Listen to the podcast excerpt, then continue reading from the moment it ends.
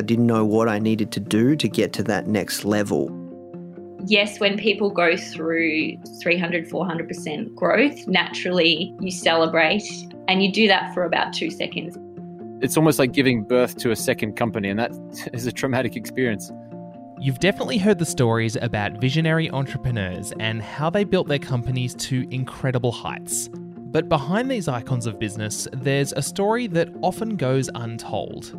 The story of the mentorship that helped them get there.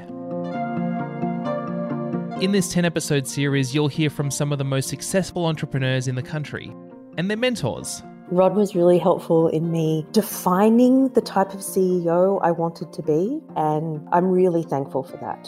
You'll hear stories of people being brought together by chance encounters, businesses facing seemingly insurmountable odds, and how a little expertise goes a long way. If you're solving any challenge, it takes more than one person, you know, it takes a village. And so when you surround yourself with advice, or when you check in these different data points that you bring to bear on the problems that you're solving, you're naturally going to get a better outcome.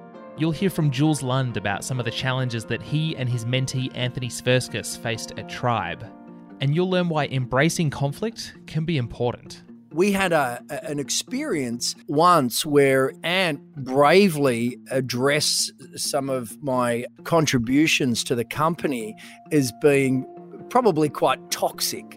You'll hear from Nathan Chan from Founder Magazine about the challenges he faced to hold himself and his team accountable, and how having a mentor can help you level up. The level of growth that a business has is a true reflection on the founder. You'll also hear from two powerful women in cybersecurity, Liz Bonnie and Jackie Lesto, about how they tackled a male-dominated industry head-on, and what you can learn from their experience.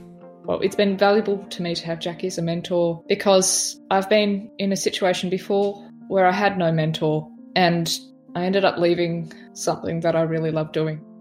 And it doesn't stop there. There's even more stories of personal growth from some of the country's best entrepreneurs. My name is Kirstine Phelan, and I am the Director of Customer Care at Blacklane. Hi, I'm Renee Moore, and I'm the founder and CEO of Cinch Skin. My name's Jules Lund. I am a recovering TV and radio host, now founder of a tech marketplace called Tribe.